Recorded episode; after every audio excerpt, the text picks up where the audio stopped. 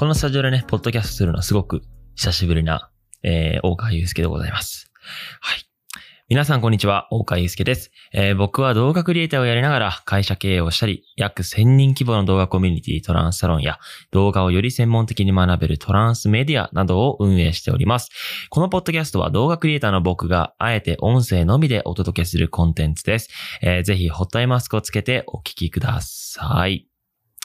さて始まりました、えー、ポッドキャスト。あの、最近はね、スタジオで、えー、スタジオじゃなくて、あの、オフィスの方でね、あの、このスタジオもお台場にあるんですけど、あの、お台場のオフィスの方で、最近、まあ、チームメンバーとか、トランスのメンバー、トランスの社員とか、いろんな方たちと、あの、対談をしながら、まあなんか、面白おかしくいろんなことを話していこうというコンセプトでやらせていただいたので、このスタジオでね、ポッドキャストするのは、まあすごく久しぶりとなっております。えー、なのでね、あのー、まあいつも通りいろんな会話をしていこうと思うんですけれども、えっ、ー、と、その前にですね、まず、あのー、まあ、最近始めたお便りの方を、えー、簡潔に、えお伝えしていこうと思っております。はい。いきます。えっ、とね、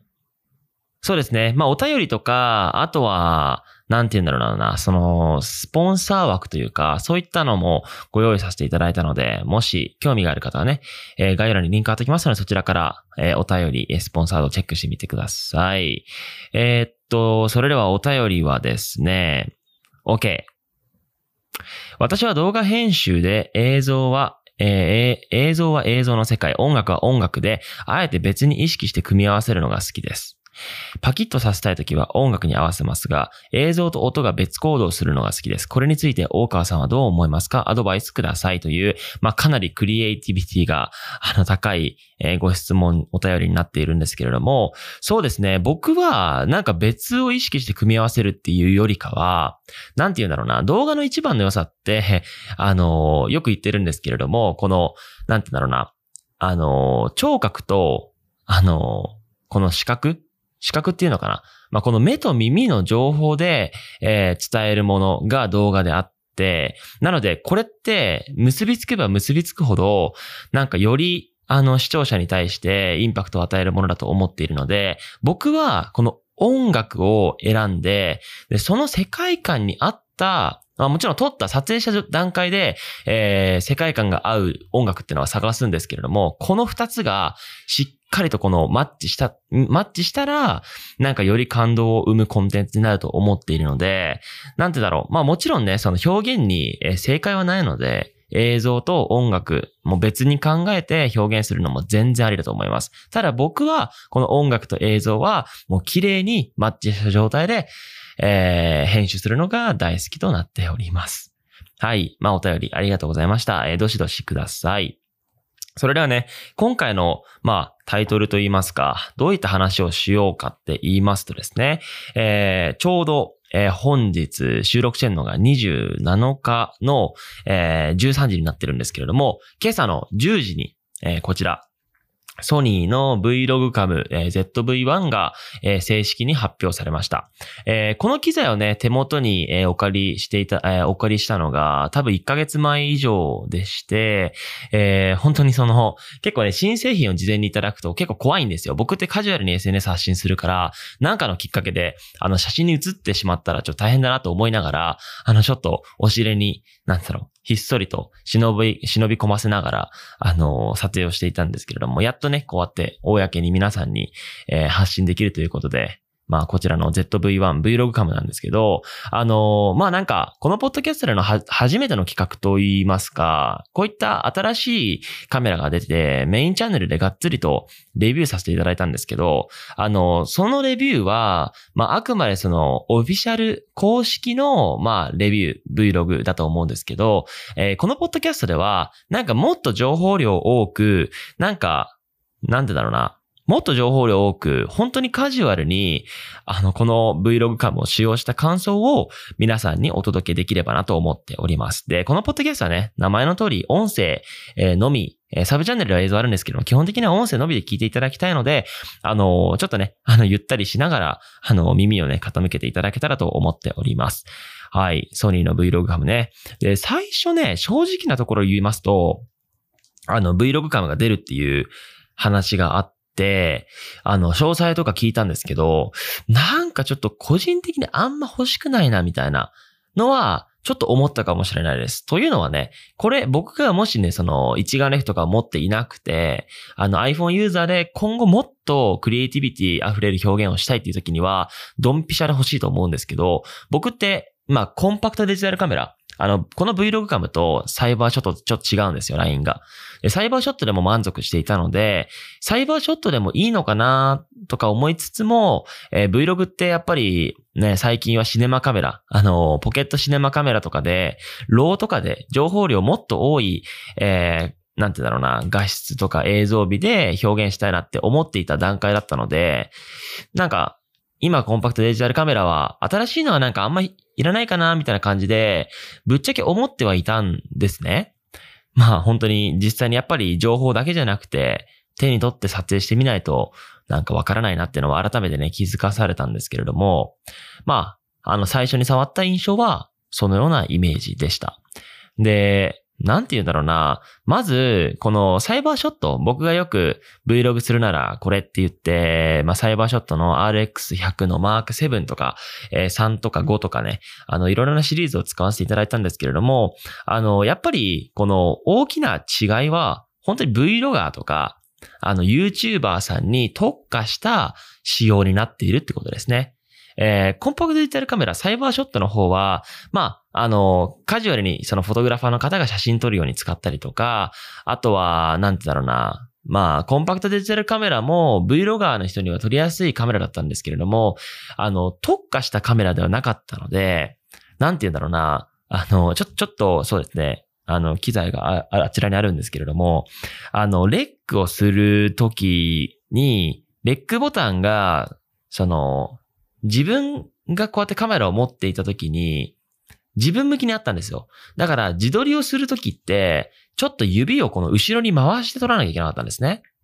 で、この時になんか音、落ちちゃうっていうなんか危険性もあったし、なんかレックも押しづらいし、めっちゃちっちゃいんですよ。サイバーショットのレックボタンって。まあそういうなんか、あのなんか Vlogger にとってちょっと使いづらいなっていう慣れればいいんですけど、ちょっと使いづらいなって要素があったんですけど、この v カ o はそういったところをまず改善してきたと。レックボタンが上についていると。で、あとはグリップね、ちょっと突起してるので、持ちやすくなったりとかね。あとは、モニターが前に向いたりとか。まあ、正直なところ、この向き方よりも、あの、以前、なんてだろうな、サイバーショットの方でも開いていくの、上向き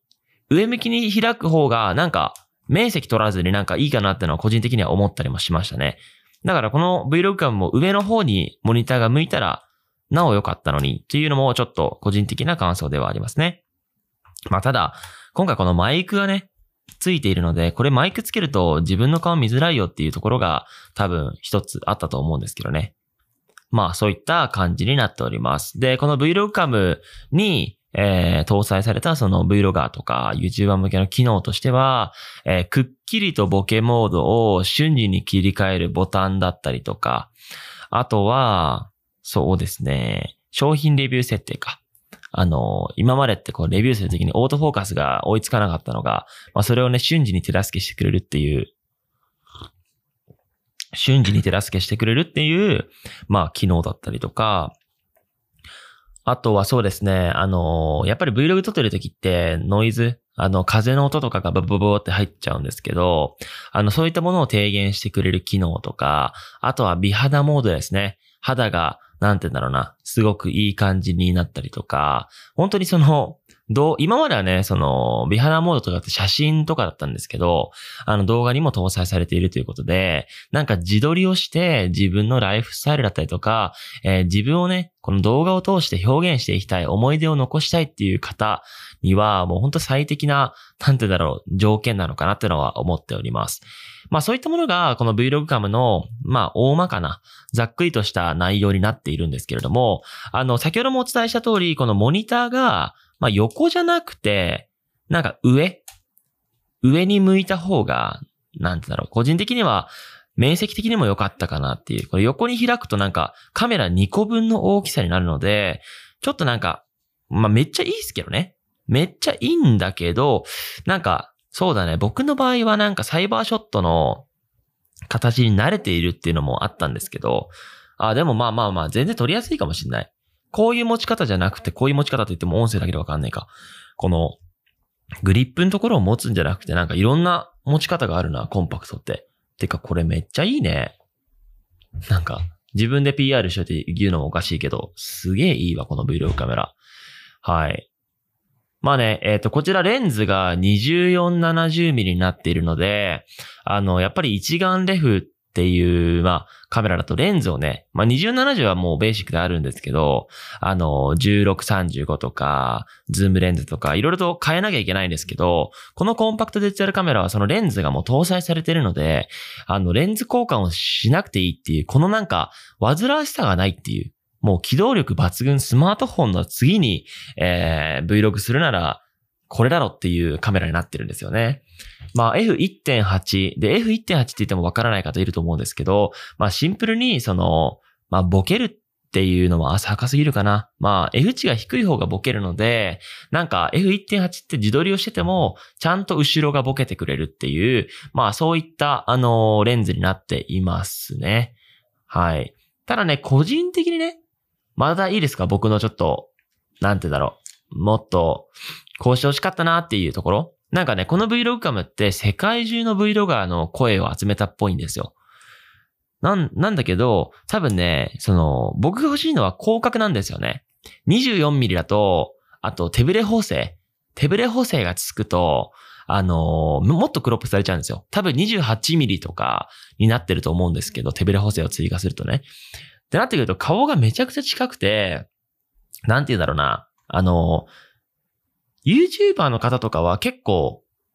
うん、なんか顔を主張させたりとか、むしろ周りの人が映っちゃうと、なんか、あの、モザイクかけなきゃいけなかったりとか、まあそういった印象を見受けられるので多分 24mm が適切なのかと思うんだけど、あの、僕とかの場合って、旅とか、あの、なんか、壮大な景色みたいな環境に行った時の思い出を残すっていうのが結構多いから、あのー、正直もっと広角で、周りの情報量を多めで伝えたかったなっていうのは、めっちゃ個人的な主張。